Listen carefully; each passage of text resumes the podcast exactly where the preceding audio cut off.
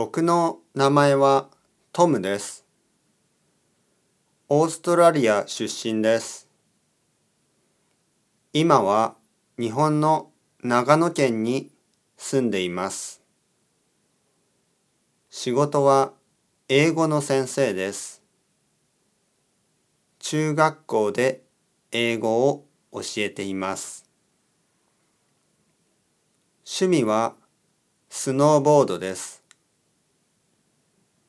あと、日本語を勉強しています。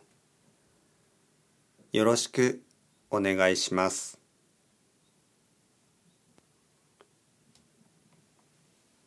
私の名前はアレックスです。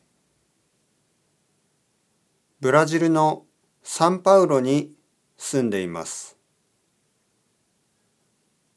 仕事はコンピューターのプログラマーです。趣味は漫画を読むことです。あと、日本語を勉強しています。好きな漫画はちびまる子ちゃんです。とても面白いと思います。日本の文化が大好きです。週末はゴルフをします。あと、サッカーが好きです。よろしくお願いします。